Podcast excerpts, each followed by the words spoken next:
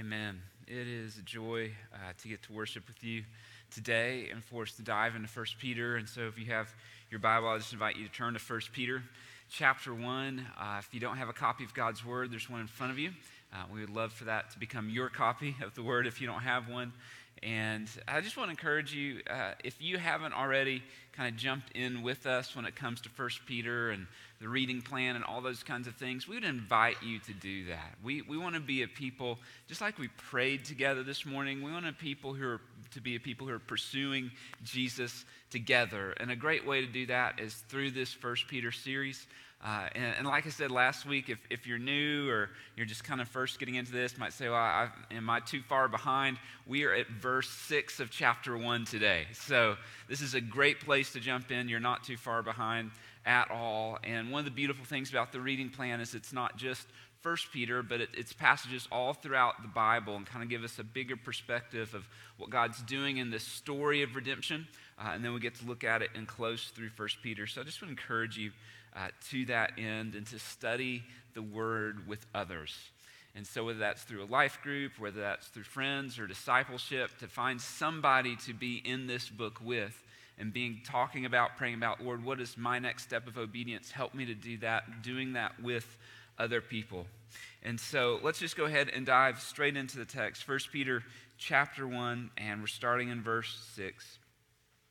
In this you rejoice though now for a little while, if necessary, you have been grieved by various trials, so that the tested genuineness of your faith, more precious than gold that perishes, though it is tested by fire, may be found to result in the praise and glory and honor at the revelation of Jesus Christ. Though you have not seen him, you love him. Though you do not now see him, you believe in him and rejoice with joy that is inexpressible and filled with glory, obtaining the outcome of your faith, the salvation of your souls. Concerning this salvation, the prophets who prophesied about the grace that was to be yours searched and inquired carefully, inquiring what person or time the Spirit of Christ in them was indicating when he predicted the sufferings of Christ and the subsequent glories. It was revealed to them that they were serving not themselves, but you in things that have now been announced to you through those who preach the good news to you by the Holy Spirit sent from heaven, things into which angels long to look. This is the word of the Lord. Would you just pray with me again?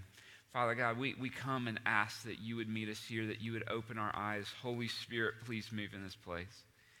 Please uh, help me to be helpful. And as we talk about trial and purpose of it in our lives, Lord. I, I, pray that this would be so much more than, than information, but we pray that it would be transformation. That you would change the way we think, change the way we live, change the way we long and desire for you. Uh, and I just pray right now for brothers and sisters in this room who are walking through difficulty, walking through hardship, walking through trials of different kinds, Lord, that even today, your nearness would be their good. Lord, we, we want to be a church who suffers well in whatever life brings our way. Please help us. And we thank you that we look to one who suffered in our place, Jesus Christ. And it's in his name we pray this morning. Amen. Amen. Uh, so, this past week, uh, we got to do something fun as a family that probably several of your families got to do as well. We got to go sledding. So, if you were here last Sunday morning, our, our services kind of got shifted around a little bit because of the snow that wasn't really snow, but snow was coming, and you never know what you're going to get in East Tennessee. Uh, but we probably at our house got about an inch and a half, two inches, and so that's enough for my kids to be like, "All right, it's on. We're gonna do. We're gonna do this. We're gonna go sledding." And so uh, on Monday night, we got to go out. I had some meetings that day. And so we went out late Monday night and went sledding from like 8 to 10 o'clock. I had some friends coming over and just had a blast. It was so much fun. Uh, but I was reminded Monday night that my youngest son, Trip, is a tree magnet.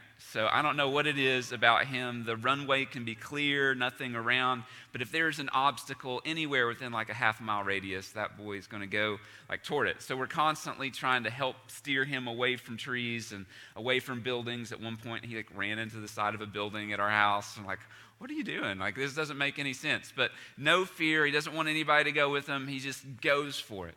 Uh, even there was one time, it was actually last week when we had the first little snow, and he was outside going down this big hill, and we've got a fence line that runs alongside of our house, and he is headed straight for the fence line. And Katie and I are yelling, "Bail out, bail out!" And uh, you know, he just keeps cruising. And praise God, he hit the fence pole instead of going into the barbed wire fence. But he's just—he's a crazy kid. And so he's not here this morning, so I can I can talk about it. Um, but he, here's the point. If what you wouldn't know about Trip is a couple years ago, and he's five years old, going on six, he hated going out in the snow. He did not want to go out in the snow. He did not want to go sledding. He did not want to put on all those big, heavy clothes. He cried, he complained, and so we did what all loving parents do we forced him. You know, you're going to do this or you're not going to eat. Or, you know, you're, you're going to do this. We're going to make you, you know, it's like put this stuff on him. He's crying. Mom's crying. I'm like, this is what we're going to do. You know, like throw him out in the snow. Like, you can do this. We're in this together. And, and he hated it. He, he was afraid to go down hills, the snow again. He's just a little guy, so it comes up a lot higher on him. It's harder, it's uncomfortable, it's cold. Uh, but Katie and I knew like he needs to do this not just so that he could do it better one day um, or, or, enjoy it, like that's part of it, but he needs to do this so he can grow. He, he's got to face this tension so that he can gain confidence, so that he can understand the world around him, so he learns how to move forward. And as, as we come to our text this morning, last week we got to talk about the joy of our living hope that because of Jesus Christ dying in our place and raising from the dead, that God the Father has made a way for us to have a hope that's anchored into something that's alive. And so we talked about the nature of this hope, and we talked about why we as believers have hope.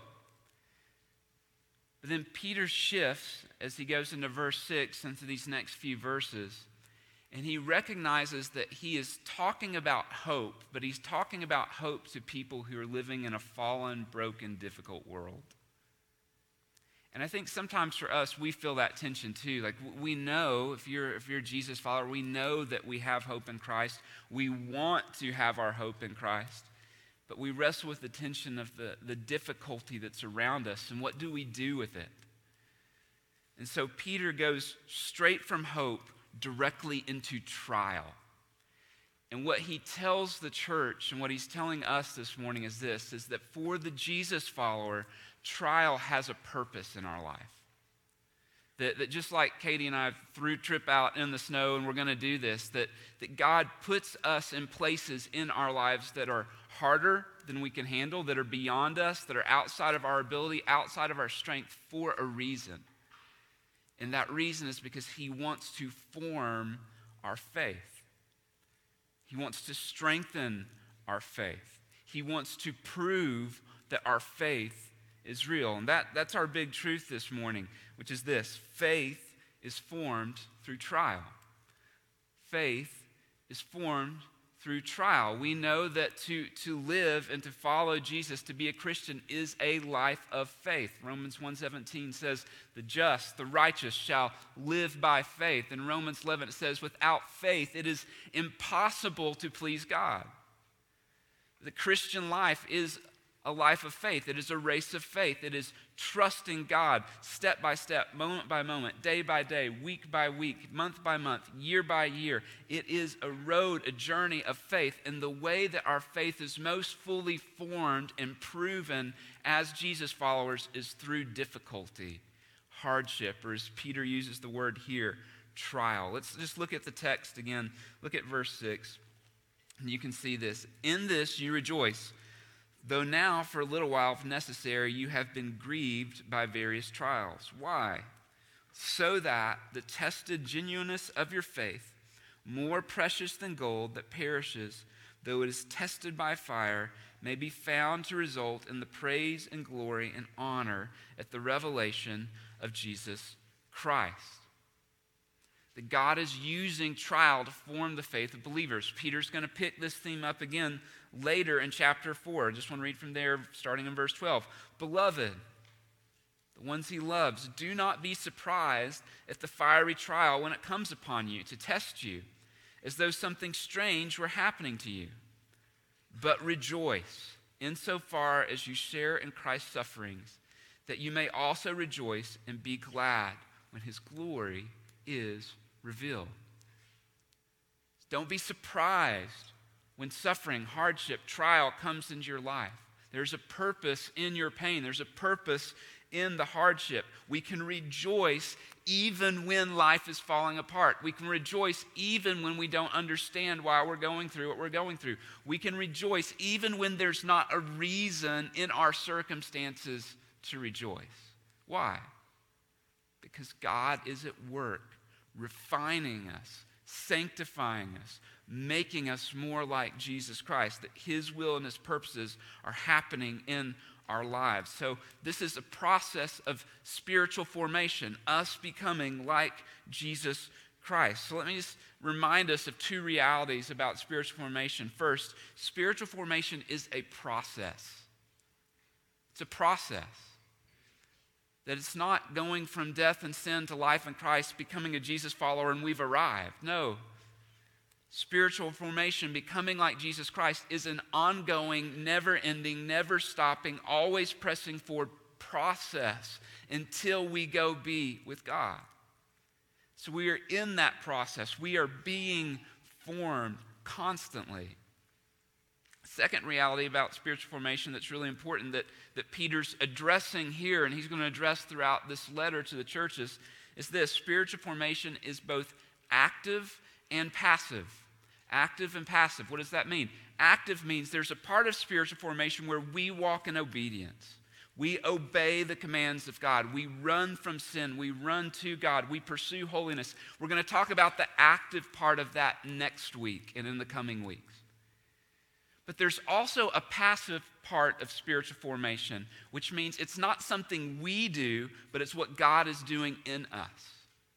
And simultaneously, these two things are at work all the time. God is working in us, and we are called to respond in obedience to that work.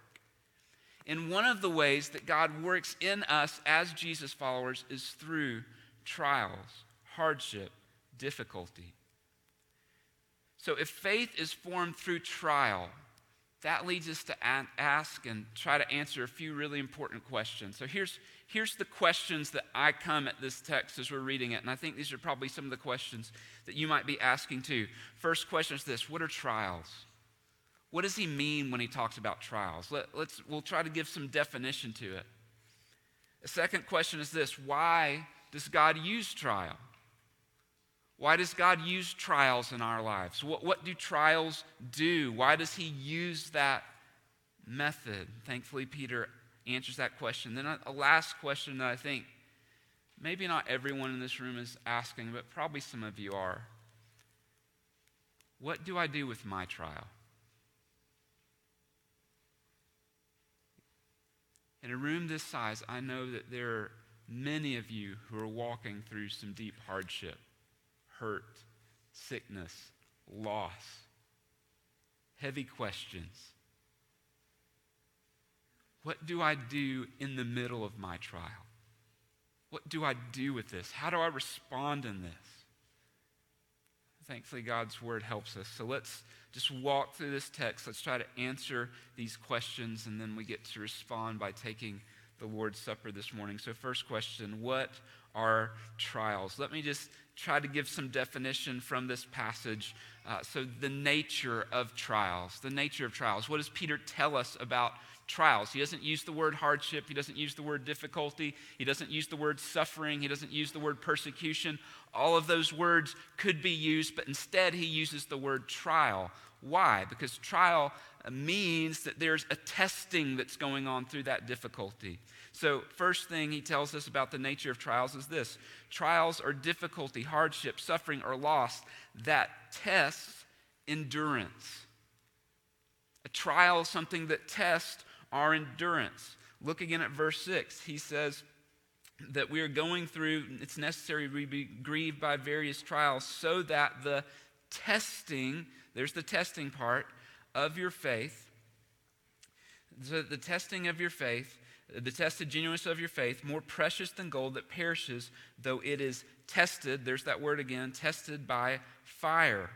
It talks about gold that perishes. And so the assumption that Peter's saying is that faith doesn't perish.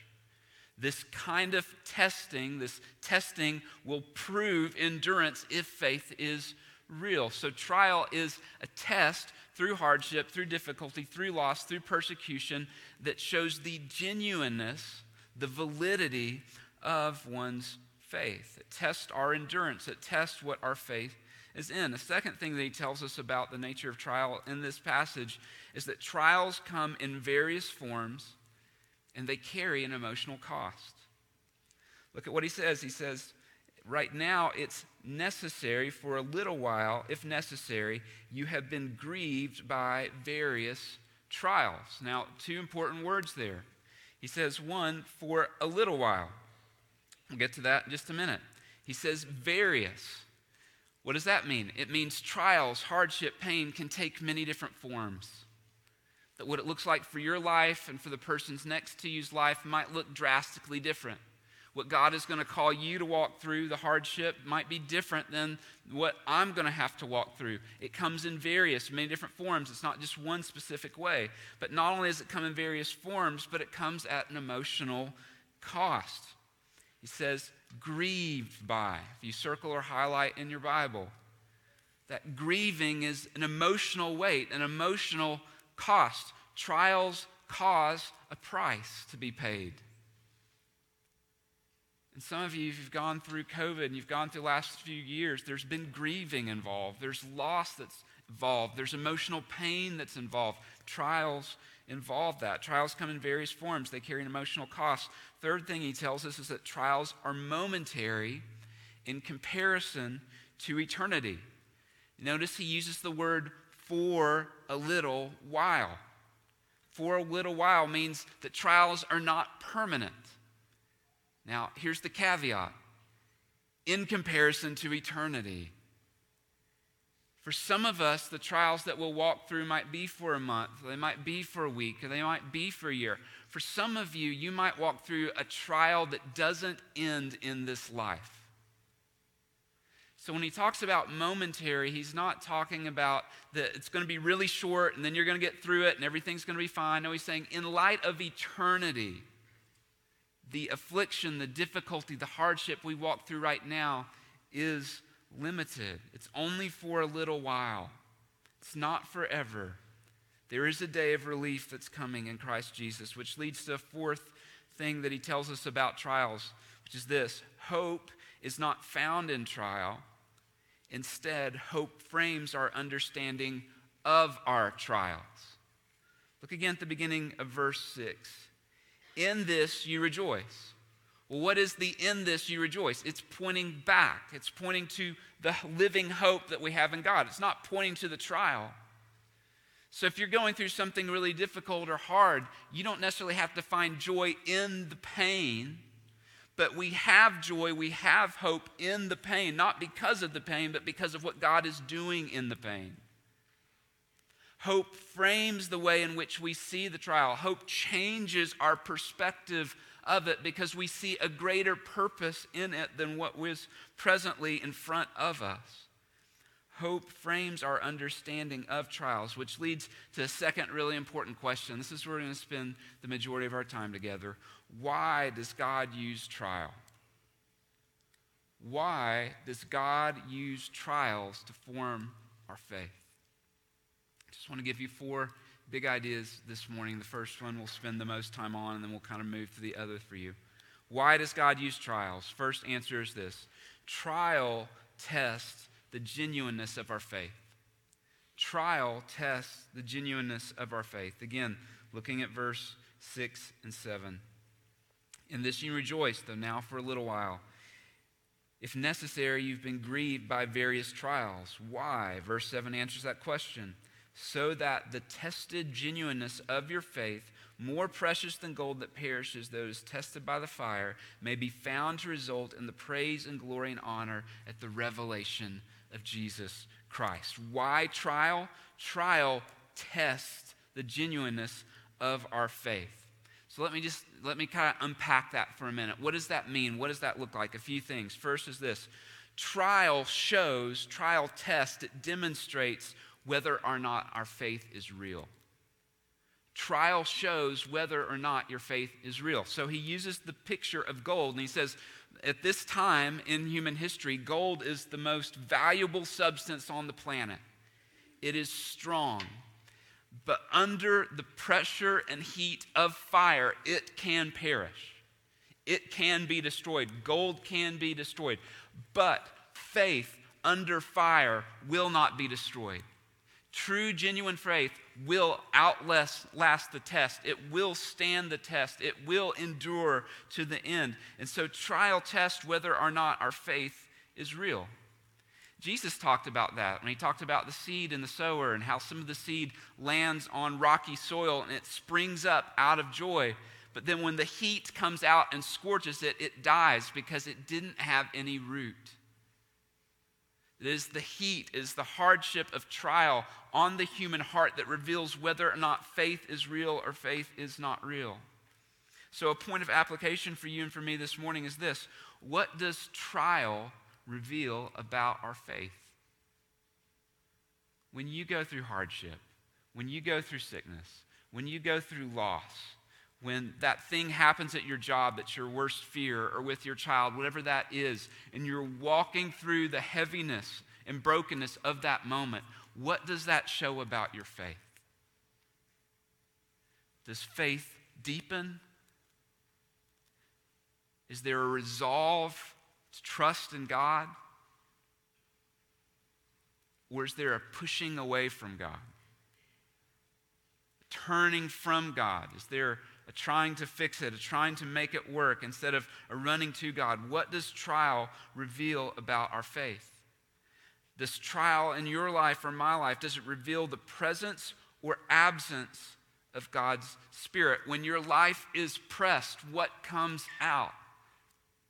My dad used to always use an illustration when I was growing up talking about like an orange. If you squeeze an orange, what should come out? Orange juice.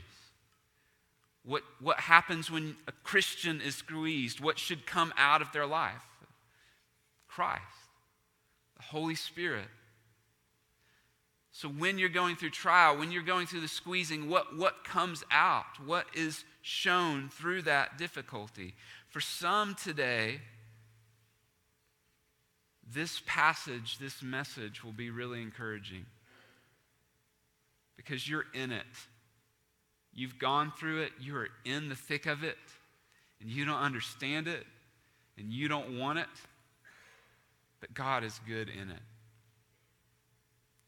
And you're leaning in, you're trusting Him, and today is just a reminder to you that your faith is real, it's genuine, that God is at work in you. But for others, friends, this morning, I just want to encourage you, for some of you, the gift of grace of this message, of this passage, would be for you to see that in your life that there's not faith. That you would say you believe in Jesus, or you were baptized, or you walked down an aisle, you made a profession of faith, whatever that is. But when difficulty and hardship come into your life, what pours out of your heart is not faith in God, but despair anger, bitterness, hopelessness. And maybe one of the greatest graces of today is that this passage, the Holy Spirit used to open your eyes to say, You need Jesus. That your hope is not built on nothing less than Jesus' blood and righteousness trial test whether or not our faith is real. The second thing that it tests is it tests our trust in God. Trial test our trust in God. Look again at verse 6. This is a really important phrase. If you underline or circle in your Bible, it says, In this rejoice, now for a little while. Here are the key words if necessary. If necessary. What does that mean?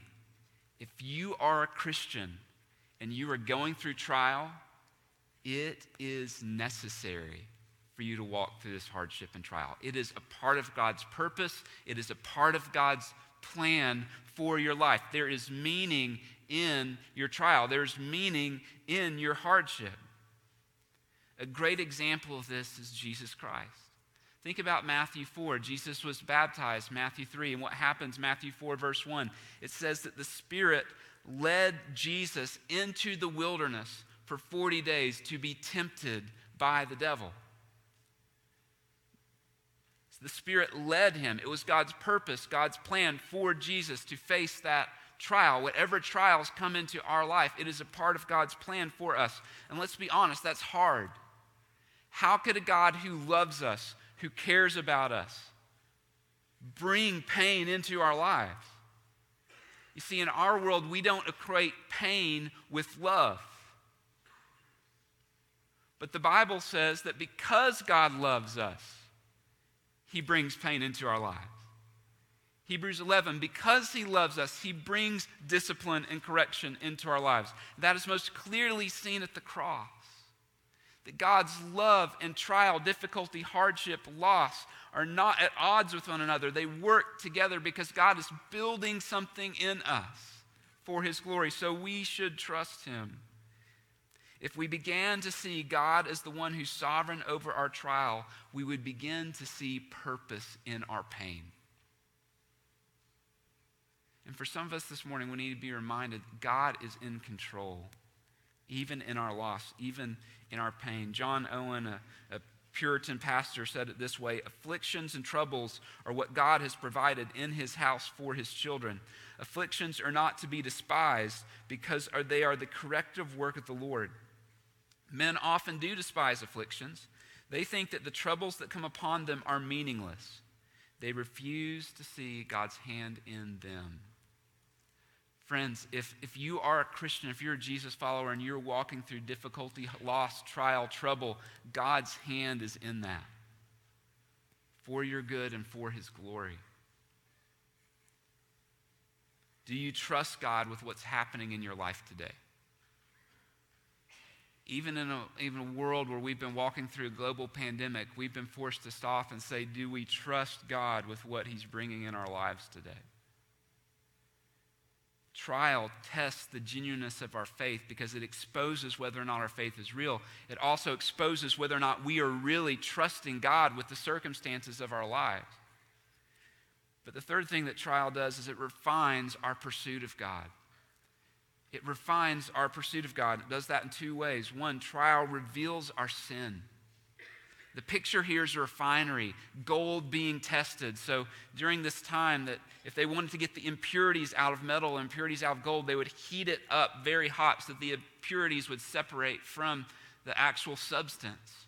The same thing's true in our life. This is a picture of what God's doing. He puts us into the oven, He puts us into difficulty, He puts us in the hardship and trial to reveal to us our sin, to reveal to us and break the pride in our lives, the selfishness in our lives, because He loves us, because He wants us to be more like Jesus. Trial reveals our sin, but secondly, trials build our endurance. I was talking about Trip earlier, and forcing him to go out in the snow, forcing him to face this hardship. It builds endurance, it builds strength. This is true of us, and we see this throughout Scripture. Let me give you a couple of examples. James chapter 1, verses 2 through 4 says this Count it all joy, my brothers and sisters, when you meet trials of, again, he uses the same word as Peter, various kinds.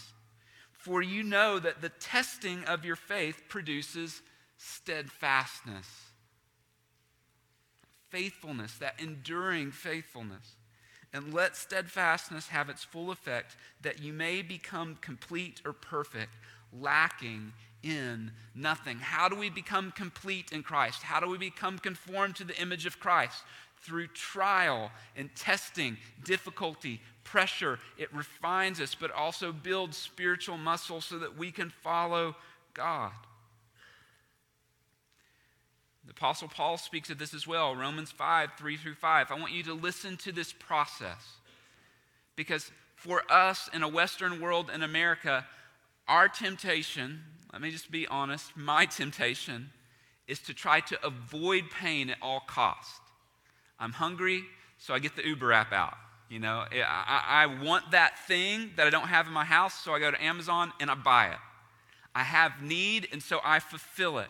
I don't want to feel discomfort. I don't want to feel pain. I don't want to feel hunger. And so I supply that need for myself instead of leaning into that. But I want you to hear this process of how God uses hardship in our lives. Uh, first, I'm sorry, Romans 5, verse 3 says this Not only that, but we rejoice in our sufferings. Let's pause there for a second. He doesn't just say, we endure suffering. We grind our teeth and bear it. What does he say? We rejoice in our sufferings. Why? Knowing that suffering produces endurance. Suffering leads to endurance. Endurance produces character. Character produces hope. And hope does not put us to shame because God's love has been poured out into our hearts through the Holy Spirit who's been given to us. Listen to that. Suffering produces endurance. Endurance produces character. Character produces hope. And hope does not put us to shame. For some of us, we might be asking the question, why do I feel hopeless? Why do I not have hope? Maybe it's because we've not allowed suffering to produce endurance. And endurance to build character. And character produce hope. There's this process of sanctification that God brings into our lives through pain, hardship, trial that is for our good, for His glory. Do you, do I, do we view, view pain and difficulty and discomfort as a means of God's grace? Hardship in our lives is meant to be a means of God's grace to prove our faith deepen our trust in God, to reveal our sin, and to grow our endurance in our pursuit of God. Friends, what is trial revealing about your faith this morning? C.S. Lewis talks about pain, and he says it this way Pain whispers, or God whispers in our pleasures, God speaks in our consciousness, but he shouts in our pain. It is in pain and difficulty and loss when God's work is at most present, when we are most aware of His work in our lives, when it drives us to our knees, when it leaves us in submission, we see Him in a way we would not see Him otherwise. Charles Spurgeon, one of my favorite quotes, says, I have learned to kiss the wave that slams me into the rock of ages that in a Jesus follower's life, those waves of life, if they toss you back into the rock, into God, it is a gift of grace in your life, in my life. Trial, test the genuineness of our faith. But that's not the only thing trial does. Let me give you a few other big ideas very quickly. Second, trial reveals the fruit of faith. Trial reveals the fruit of faith. Look with me in verse 8. Though you've not seen him, you love him. Though you do not now see him, you believe in him and rejoice with joy that is inexpressible and filled with glory. What is the fruit of faith? The fruit of faith, what Peter tells us here is this love, trust, and joy. The fruit of faith is love, trust, and joy. That when we are walking through hardship and we are walking through trial and faith is at work in our life, the byproduct, the fruit of our life will be greater love for God, greater trust in Him. Even though we don't see Him, even though He's not physically present with us, His Spirit is present with us. And so it builds our trust, it builds our belief. But I don't want you to miss this, brothers and sisters. If you're looking in your Bible again, circle and highlight the word joy one of the byproducts, one of the fruit of faith is joy, inexpressible joy, joy that is filled with glory. Why? Because there's a nearness of God in our difficulty, in our hardship that brings joy, that grows our love, that builds our trust. The fruit of the Spirit are formed through hardship. And he's saying they're coming out through trial, coming out through difficulty. So, again, a question for us this morning is love, trust, and joy growing in our lives? If you want to love God more, if you want to trust God more, if you want to experience more joy, friend, you're going to have to go through trial. Because it's in the refinery that those things are built in ways they cannot be built otherwise. Third big idea is this trial not only tests the genuineness of our faith and not only reveals the fruit of faith, but third, trial platforms the purpose of faith. What is the platform? What is the purpose that is platformed through our faith? The glory of God. Pastor Mike said at the beginning when we were praying that the purpose of our faith is to bring praise, glory, and honor to God. Look at the result that Peter talks about in verse 7. He says, That the tested genuineness of your faith, more precious the gold that perishes, that is tested by the fire, may be found. What is the result? What is to be produced? May be found to result in praise and glory and honor at the revelation of Jesus Christ. Now, there's a lot here, and we don't have a lot of time to unpack it, but I think there's two things happening. When we honor God and we walk in faith through trial, that one day when we get to see Jesus face to face, we will receive praise, glory, and honor from our God and Savior, which is the greatest reward we could see, receive. But when we receive praise, honor, and glory from God, it's actually praise, honor, and glory to God because God is the one who carries us through the trial. Amen? So, in our pursuit of God, in the difficulty, in the hardship of life, God gets glorified. Nothing makes God look more beautiful and glorious on planet Earth than when we honor and trust Him in the middle of suffering and hardship. When you're going through loss and watching family, watching neighbors, watching coworkers, see your hope in God, it makes him look glorious. Maybe the greatest reason for your diagnosis, for your leukemia, for your cancer, for your job loss is so that a watching world could see your pain, but not just see your pain, see God being glorified through your pain. I quoted John Owen earlier, and John Owen's a pastor. He lived during the 1600s. Uh, he's become, uh, uh, he's dead, but he's become a friend to me over the last year. That's kind of weird to say. Uh, but I've been deeply encouraged reading John Owen. And if, if you read any of his works, he loves God so deeply. And he is stirs your affections for God. He, he was passionate for God, just a great mind and theologian. But here's what a lot of people don't know about John Owen. John Owen had 11 children. I that's a lot of kids. All of them died, including his wife, over 35 years. Think about that, moms and dads. A parent, you outlast every single child and your spouse. And from reading so many of his books, his faith didn't waver, his faith grew. Why? Because God was good to him in his loss. Again and again and again and again and again.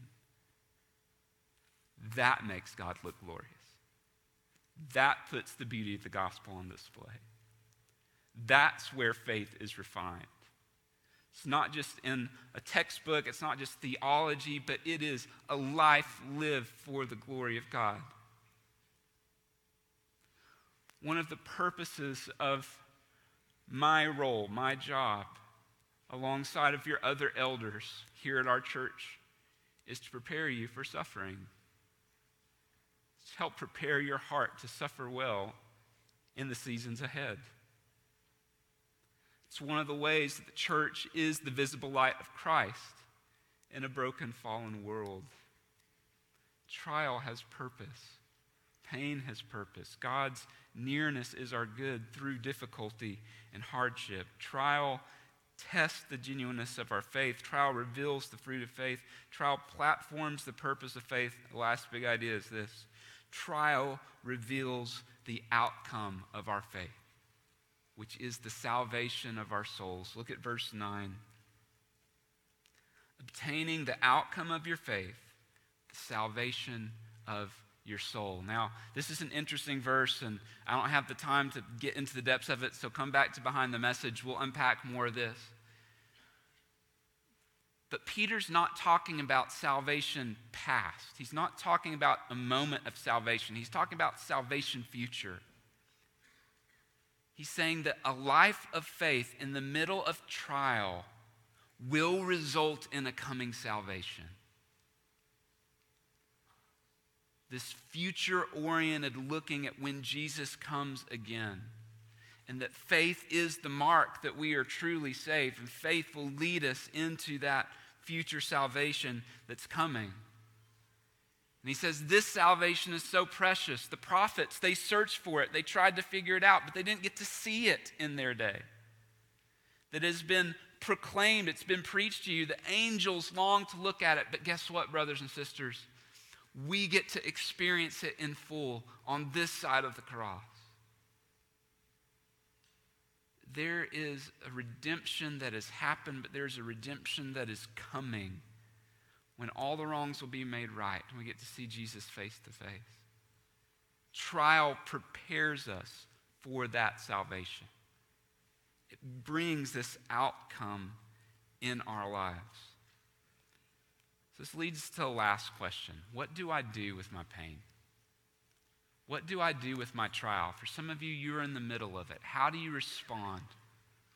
Let me just give you a few thoughts in closing. First is this trust God. I know that's easy to say and hard to do, but brother or sister, if you're walking through hardship, if you're walking through trial, if you're walking through loss, you can trust God. There is purpose in your pain. He is working in your pain. There's joy that can be brought from your pain. Trust Him. You may not understand it, it may not make sense to you, and normally it doesn't. Trust Him. Second thing, lean into the trial. Don't try to run from it. Don't try to fix it in your own pride. Don't fall into the despair, I'll never overcome it. Lean in, asking the Holy Spirit to help you, who is our comforter, who is the one who helps us through our trial. Lean in. God, I don't know what to do, but my eyes are on you. Please help me. And the third thing I would encourage you to do is look to Jesus. Look to Jesus. I want to call our attention as we go into the Lord's Supper to 1 Peter chapter 3 verse 18. It won't be on the screen. If you want to turn to it in your Bible, you can. But Peter's talking about suffering, and I want you to see what he calls his readers to. For Christ also suffered. For Christ also suffered. What does that mean? You are not alone in your suffering. For Christ also suffered once for sins, the righteous for the unrighteous, that he might bring us to God, being put to death in the flesh, but made alive in Spirit. The author of Hebrews says it this way in Hebrews 12 2 looking to Jesus, the founder and perfecter of our faith, who for the joy that was set before him endured the cross, despising the shame, and is seated at the right hand of the throne of God. If you're walking through the valley of the shadow of death, remember that your Savior walked through Gethsemane. He is near in our suffering and hardship. And God's purposes in Christ's pain are for our redemption. God's purposes in your pain are for your good and for his glory. And one of the ways that we look to Jesus is through the Lord's Supper. So I just want to invite you where you are just to bow your head, to close your eyes, and I want to give you a few moments of time of examination to prepare your heart to take of the Lord's Supper to remember the blood of Jesus that was shed for you, to remember that his body was beaten and mangled. And his body is represented by the bread. So, just where you are, if your head bowed and eyes closed, if you're a Christian in this room, I just want to give you a moment to examine your heart. Is there any sin in you?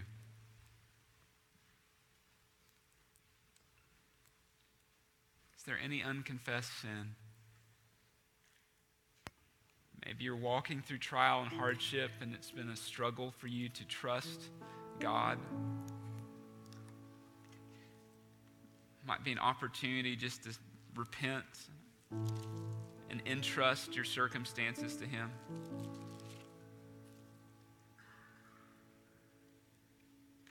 Maybe there's brokenness between you and a spouse, sibling, friend, neighbor, a brother or sister in Christ that's unresolved. It's an opportunity to repent, to confess that. And in the next few moments, even just to go to them, to abstain from taking of the cup so that you might reconcile with them.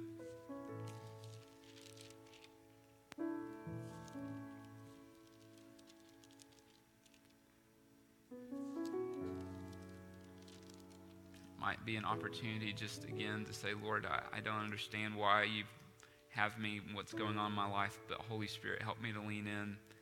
Help me to trust you. Help me to see your grace. Please grow my faith, grow love, grow trust, grow joy in me in this season. I need you.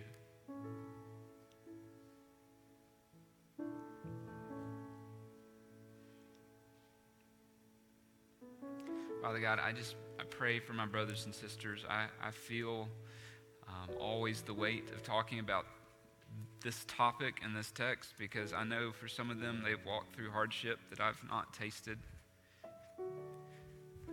But you have. So I just ask that you would be near. The Holy Spirit, you would help us in our trial, grow our faith, form us into the image of Christ, help our lives to bring you glory. It's in Jesus' name we pray. Amen.